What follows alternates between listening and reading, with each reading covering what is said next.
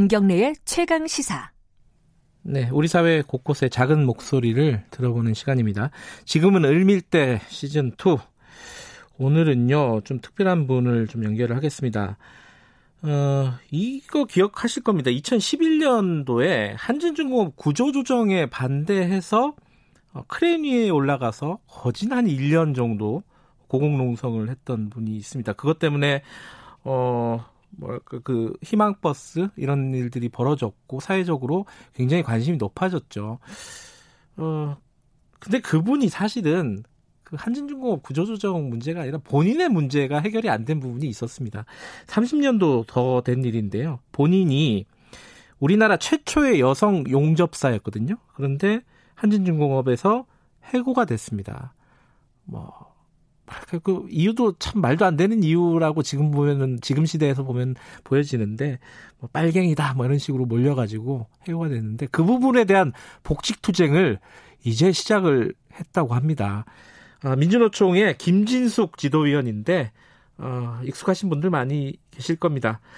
건강도 많이 안 좋으시다는 얘기 들었는데 지금 복직 투쟁을 35년 만에 시작하신 이유는 무엇인지 그리고 어떻게 앞으로 진행이 될 것인지 여쭤보도록 하겠습니다. 김준수, 김진숙 민주노총 부산본부 지도위원 연결하겠습니다. 나와 계시죠? 예, 예, 안녕하세요. 네. 아니, 그, 건강부터 좀 여쭤봐야 될 것 같아요. 왜냐면은, 어, 암투병 중이다라는 네. 기사를 제가 봤거든요. 꽤 저, 네, 오래 전에. 네. 어떠세요? 그거 다 완치가 되신 거예요? 뭐 암이라는 병이 뭐 수술하고 항암하고 끝나는 게 아니라 뭐 예. 아직 치료 중이고요. 예. 그리고 제가 이제 뭐 제 몸을 스스로 통제하지 못했던 경험들이 몇 번 있는데 뭐 감옥이나 대공분실이나. 네. 근데 항암을 하면서도 아우 정말 막 일어서지도 못하고 서 있지도 못하고 하루 종일 토하고 이런 경험들을 하면서 하여튼 되게 힘들었었어요. 그래서 음. 그것 때문에 이제 뭐 몸이 무너지니까 마음도 무너지더라고요. 그래서 아하. 아직도 여전히 치료 중이긴 한데 사람들을 음. 하고 같이 있으니까 지금은 괜찮습니다. 그러세요? 네. 아, 저도 김진숙 지도위원이 기억이 나는 게 저희 KBS 파업할 때도 어, 네, 같이 네. 연대해 주시고 오, 와서 또 격려도 하고 그런 모습이 기억이 납니다. 그것도 네, 벌써 네. 꽤된 일이네요, 그죠? 네. 네. 그런데 이렇게 남의 일들, 어, 예를 들어 뭐 한진중공 구조조정이라든가 뭐 KBS 파업이라든가 뭐 이게 현장은 계속 두루두루 다니시면서 연대를 하시잖아요. 네. 남의 일들은 이렇게 신경 쓰는 과정에서 본인 일은 정작 해결을 못 하셨다고요? 그 남의 일이 아니라 뭐 쌍용차 문제도 그렇고 KTX 네. 여성무원들 문제도 그렇고 그분들의 상황이 좋아져야 음. 제 생활도 개선이 되고 노동자들의 삶의 질이 높아진다는 걸 저는 35년 동안 네. 몸으로 겪었거든요. 남의 일이 아니군요. 네. 네. 그래서 연대를 했던 거고 그리고 제 복직에 대해서 저는 시대의 복직이라는 표현을 썼었는데 네. 제가 86년도에 전두환 정권 시절에 해고됐었는데요. 네. 그 정권이 뭐 광주에서의 양민학살로 시작을 해서 사회 도처에 정말 인권이나 노동권들을 짓밟아 오지 않았습니까? 네. 수많은 민주, 민주 인사들을 탄압하고 노동자들을 탄압해 왔는데요. 그 중에서도 네.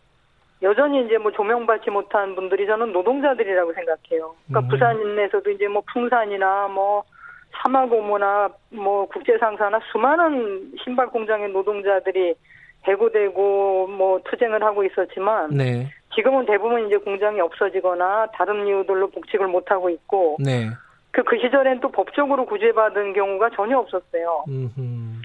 현재 문재인 대통령께서 그 노동자들을 또 많이 변론하셨었고 네. 저랑은 또 민주노총 부산지역본부에서 지도위원을 같이 하셨기 때문에 네. 잘 아실 거라고 생각을 하는데요. 네. 뭐 제가 그 노동자들을 다 대표할 수는 없겠지만 네. 상징적 의미는 있지 않을까 생각합니다. 네. 그게 아까 말씀하셨는데 1986년도에 해고가 됐어요. 당시에는 네. 이름도 한진중공업이 아니었죠? 대한조선공사였어요. 그죠. 네. 그때 뭐 여성 최초의 용접공이다, 용접사다, 막 이래가지고 신문에도 막 나오고 그러시지 않았어요, 그때? 그래서 근데 그때는 뭐 그 자격증을 따고 그 네. 자격증 수당도 제가 한 달에 3천 원씩 받았었는데 3천 원씩이요. 예. 네, 그뭐 최초의 경우다 이런 뭐 참사들이 있었는데 음. 왜? 지금은 예, 비정 여성 노동자들이 많습니다. 용접하시는 분들이 아, 계시기는 한데 예. 대부분 다 비정규직들이에요. 아, 그렇군요. 예, 그래서 그것도 안타깝죠. 어쨌든 예. 기능 인력들인데 그렇게 싼 값에 마구잡이를 쓴다는 것들이 음. 안타까운 일이죠. 당시에 이거는 뭐 기억을 못 하시는 분들도 꽤 계시니까 좀 설명을 부탁드려야 될 것 같은데 당시에 어 갑자기 해고가 된 이유가 뭐예요? 그때 한진중공업이 현장에만 5천 명이 넘게 일을 하는데 화장실도 없었어요. 아... 식당도 없고. 아하. 그건 정말 말도 안 되는 일들이 많고 더군다나 용접하는 사람들이 이제 뭐 작업복 이런 게 불이 붙어가지고 뭐 금방 떨어지고 이렇지 않습니까? 예. 안전화 예. 같은 경우는 또 안전에 필수적인 장비들인데 네. 그런 거면 1년에 한 번씩 지급이 되고 네. 그 나머지는 다 뭐 자기 돈 내고 사야 되고 그때는 이제 그런 장비들도 굉장히 비쌌을 텐데 임금에 비해서 네. 그런 것들이 부당하다고 생각해서 이제 회사에 몇 차례 말로는 건의를 했었죠. 근데 전혀 시정되질 않는 거예요. 음. 그 노동조합이 있다는 걸 알고 뭐 대의원에 출마하게 되고 주변에서 권유도 받고. 네. 근데 대의원 대회 당선이 되고 대의원 대회를 다녀와서 어쨌든 대의원이면 그걸 조합원들한테 알려야 되지 않습니까? 네. 보고대를 하겠다 그랬더니 못하게 하는 거예요 사측에서. 음흠. 그래서 그걸 제 손으로 이제 종이에다 써가지고 23년차 대의원 대회를 다녀와서 이런 제목으로 해가지고 조합원들한테 돌렸지요. 그랬더니 그걸 가지고 이제 뭐 대공 혐의점이 있다고. 네, 그 대공 분실에 연행이 되고 그걸 예. 이유로 해고가 됐었어요. 아, 근데 해고된 것뿐만 아니라 그 당시에 뭐 고문도 받고 그러셨다고요. 아우, 그때가 제가 26살 때였는데, 그러니까 대공분실이라는 자체는 네. 끌려갈 때도 뭐 검은 보자기 덮어 씌워서 끌려가고, 그리고 네. 방에 문을 열고 들어가니까 온통 다 붉은색이었고, 그러니까 네. 그거 자체가 심리적으로 사람이 굉장히 위축되고 네. 그런 경험들인데요. 음. 그 군복 갈아입혀놓고 칠성판 위에 올려놓고 거기가 음, 죽은 사람들 올려놓는 데라고 얘기하고 음. 그 그때는 어떤 뭐뭐 뭐 진실이나 사실을 요구하고 규명하는 게 아니라 이미 어떤 틀이 맞춰져 있는 거예요, 제가. 음. 그 프로크로테스의 그 새 침대처럼 네. 지나가는 사람 아무나 붙잡아다 놓고 그 침대 안 맞으면은 늘리고 음. 남으면 자르고 이런 식으로 맞춰 틀에 맞춰 놓고 거기서 음. 제가 안 맞으면 억지로 눌러서라도 때려서라도 잘라서라도 맞추게 되는 그 거기에 안 맞으니까 나중에는 음. 그 사람들이 자생적 공산주의자 이렇게 써가지고 사인하라 그러고 음흠. 그 그걸 안 하니까 세 번이나 끌려가게 되고 이런 일들을 겪게 되죠. 그래서 해고도 당하시고 법적인 처벌도 그때 받으신 건가요? 그러면? 그때 당시는 뭐 음. 해고 외에 법적인 처벌을 받은 건 없는데 이후에 음. 이제 한진중공업 노동조합이 네. 민주화되고 나서 이제 해고자 복직을 가지고 파업을 하게 돼요. 예. 제가 이제 당연히 해고자니까 참여를 했죠. 근데 네. 그 제가 집회에 참여했던 게 삼자 개 입법 금지에 위반된다 그래서 그걸로 이제 한진중공업이 고소를 하면서 예. 고속되게 되죠. 예. 아니 근데 그 고문당하고 이러면 그때는 사실 지금 따져보면 어린 나이 아니겠습니까? 20대. 어. 그렇죠. 그때 좀 뭐랄까 사람이 폭력이나 이런 데 앞에서 무너지기 마련이잖아요. 그때는 그런 그런 건 없으셨어요? 저는 그때는 사람을 잘못 보고 잡아왔다고 생각했어요. 대뜸 들어가자마자 뭐 배우 세력이 누구냐 뭐 네. 저희 아버지가 이북에서 피난 나오신 분인데 네. 저는 삼촌 이름을 그때 처음 들었거든요. 삼촌 이름을 음. 대면서 뭐 고정 간첩이다 이런 얘기를 하는데 저는 삼촌 이름을 처음 들었을 뿐더러 고정 간첩 이런 얘기를 하니까 아 사람을 잘못 보고 잡아왔구나 이래서 음. 제가 거기에 대한 답변이 음. 저는 대한조선공사 성곽공사부 선대조리과 용접 일찍에 차번 23733 김진숙입니다. 네. 확인해 보세요. 이거였거든요. 음. 그 그게 저는 잘못 보고 잡아왔기 때문에 그것만 시정되면은 바로 복직될 거라고 생각했던 게 지금 음. 35년째입니다. 그 35년 동안 사실은 아까도 잠깐 말씀하셨는데 각종 투쟁 현장을 지키셨어요. 뭐 예를 들어 아까 말씀하신 KTX 여승무원 노조라든가 또 쌍용차 문제라든가 뭐 한진중공업 구조조정은 더 말할 것도 없고요. 그렇게 35년 동안 사신 어떤 뭐랄까 힘이라고 할까요? 그럼 어디에서 나오는 거라고 봐야 돼요? 힘이라기보다는 뭐 네. 부채 의식도 크고요, 사실은. 음. 그러니까 사실 KTX 여승무원들 같은 경우는 제가 해고됐던 나이 비슷할 때 해고됐었 그러네요. 됐던 예. 분들이고 예. 그래서 연민이 더 컸었고 쌍용차 같은 경우는 또 이제 한진하고 비슷한 시기에 투쟁을 시작해서 네. 똑같은 정리해고 문제였고 네. 한진중공업이나 쌍차나 또 지금 또 똑같은 위기들을 겪고 있지 않습니까? 네. 한진 같은 경우도 이제 조나모 전 회장의 경영 실패 때문에 지금 네. 다시 이제 매각 얘기들이 나오고 있는데요. 네. 저는 우리 사회에서 이렇게 수천 명의 노동자와 가족들이 고통받는 이 경영 실패에 대해서 경영자들은 아무것도 책임지지 않습니다. 음. 그냥 노동자들 다 자르고 음. 쌍차도 그렇지만 쌍차는 2,646명, 한진중공업 400명. 네. 그, 그 사람들한테는 그 인원이 그 숫자가 그 이름들이 그냥 A4 용지에 인쇄된 명단일지 모르겠지만 네. 전그 사람들을 알거든요 다. 음. 그 이름 말에 그 이름과 함께 그 아이들의 이름들 그리고 아이가 어떤 장애를 가지고 있고 어떤 친구는 치매가 걸린 장모님을 모시고 있고 네. 그 해고되면 이 사람들의 삶이 어떻게 될지를 저는 너무나 잘 아는 사람인데 음. 그걸 아무런 가책 없이 그렇게 명단에 올리고 노동자들부터 자른다는 생각을 하는 경영진들의 사고를 이해할 수가 없어요. 그리고 그들을 음. 전혀 처벌하지 않는 네. 이 사회 법 체계도 이해가 되지 않습니다. 음. 근데 이제 그때 상황하고 지금도 역시 이제 비슷한 일들은 많이 벌어지고 있잖아요.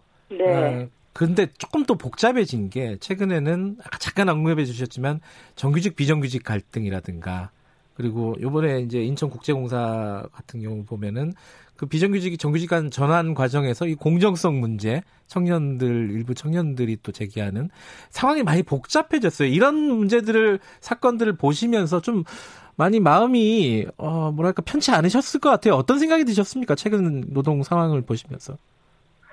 그 제가 일할 때만 하더라도 정규직 비정규직 간의 갈등은 거의 없었죠. 왜냐하면 비정규직 음. 자체가 없었으니까. 그렇죠. 예. 근데 정규직 정리해고법이 도입이 되고 그렇게 잘린 노동자들이 대부분 정, 비정규직이 되거나 음. 아니면 청년들 같은 경우는 아예 비정규직으로 이제 인생을 그렇죠. 출발해야 되는 이런 불합리한 점들이 있는데요. 저는 이거는 정규직 비정규직 간의 싸움이 아니라 네.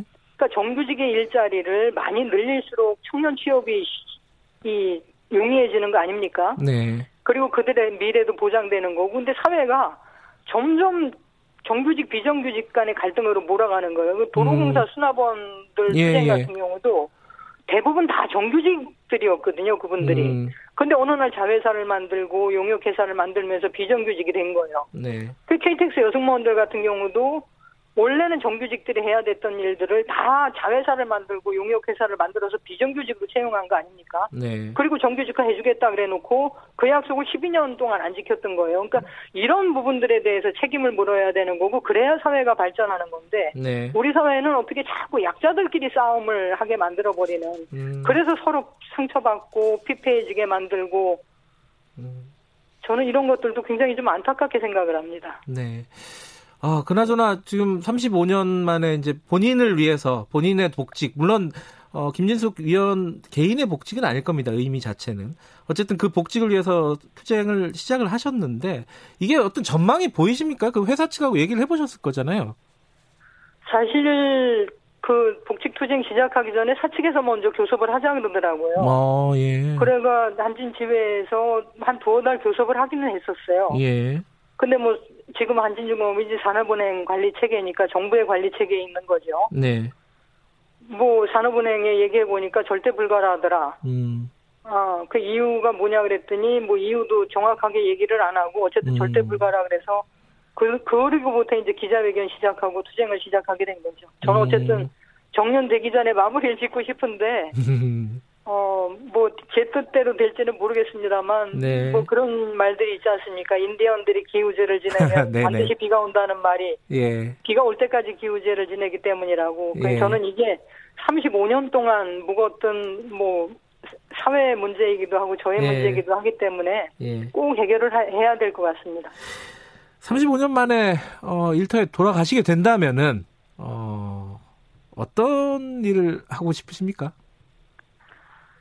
그 사측에서는 뭐 복직하려는 의도가 뭐냐라고 물었다 그러던데. 네네네. 제 의도는요. 네. 그 저는 제가 해고될 무렵에 화장실도 없고 식당도 없었고 근데 그게 이제 동료들과의 투쟁 과정에서 다 만들어졌거든요. 그래서 네. 저는 아직 거기에 가보지는 못했어요. 아직도 저는 음. 현장 출입 불가 상태이기 때문에 네. 그래서 저는 식당에 가서 따뜻한 밥도 좀 먹어보고 네. 그리고 그때 당시는 함께 일하면서 매일 만났던 박창수나 김주익이나 음. 네. 곽재규나 최강서나 이런 사람들도 그리워하면서 한 번씩 그들이 일했던 현장도 한번 돌아보고 싶고 그리고 그때 26살 때 검은 보자기 덮어 씌워서 낯선 남자들한테 끌려왔던 공, 끌려 나온 공장을 제 발로 걸어 나오고 싶습니다. 아, 그렇군요. 알겠습니다. 지금 문자 몇 개 읽어드려야겠어요. 어, 청취자분 네. 중에 최혜자 님이 김진숙 위원님 쾌유를 빕니다. 파란 강님이 건강 꼭 회복했으면 좋겠습니다. NV0356님이 지금 우리가 누리는 것이 있기까지는 수많은 희생이 있었습니다. 어, 정말 힘드셨겠어요. 감사합니다라고 보내주셨고요. 이은하님이 아직 복직투쟁을 하시는 거 몰랐습니다. 응원합니다. 이런 말씀 보내주셨습니다. 어, 아유 고맙습니다. 예. 네. 건강하시고요. 어, 복직투쟁 마무리되면 저희들이 다시 한번 모시죠. 예, 예, 고맙습니다. 예, 오늘 말씀 감사합니다. 네. 지금까지 한진중공업 해고 노동자 김진숙 지도위원이었습니다. 지금 시각은 8시 46분입니다.